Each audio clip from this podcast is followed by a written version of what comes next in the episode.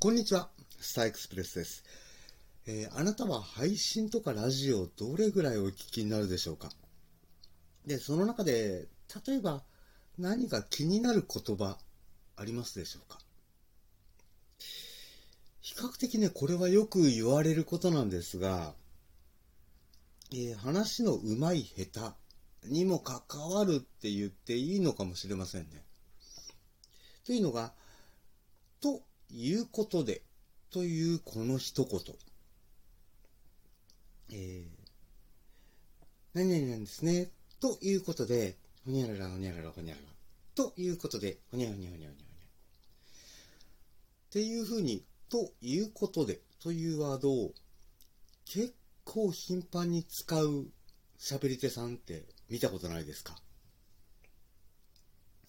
多分、うわ、どうにかしてここをこう、つなごう、盛り上げよう、一生懸命頑張ってらっしゃるんだろうなっていうのはすごいよくわかるんですけど、頑張れっていう風に、とにかく応援したくなるっていう感じなんですよね。いやー、なかなかね、よくあの言われることとしては、えーどんなことがあったかこうメモしておきなさいっていうようなことをよく言われるんですけども、例えばこうメモ帳とかにね、メモしておきなさいっていうのはよく言われるんですけど、まあなかなかしないですよね。後で考えて、あ、あれそういや面白いことだったんだなとかっていうのは、えー思い出すことはあるっちゃあるんですが、100%思い出せるかっていうとね、ま、うん、思い出せることもあるし、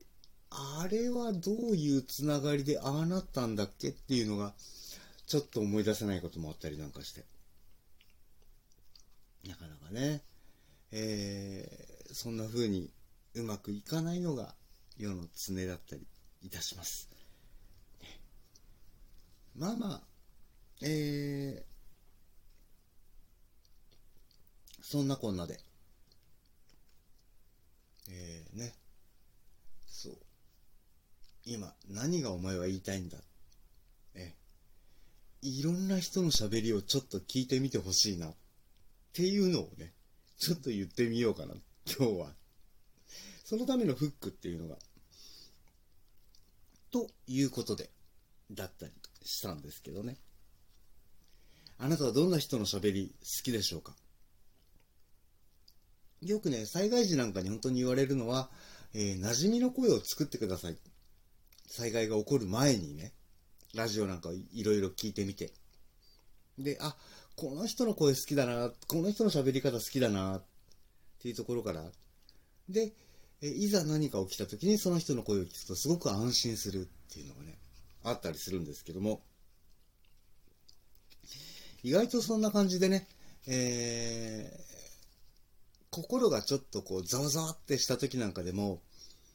この人の配信見たらすごい落ち着くんだよねっていう人、見つけられたら、えー最高なんじゃないかなと思います。私は、うーん、かつていました。で、今も、なんとなくこの人の声を聞くと、ちょっと落ち着くなっていう人はいたりします。えー、まあ、私の声をそうしろとなんて絶対言えませんけども、ね。というのが、えーこの人の配信が、まあ、ないので、本当に、慣れ親しむ前に忘れるっていうことの方が多かったりするんですよね。まあそんなこんなでいろんな人の配信見に行ってみたりしたらいかがでしょうか。ここまでのお相手は私、スターエクスプレスがお送りしてまいりました。ではまた次回お耳にかかりましょう。それまでごきげんよう。じゃあね。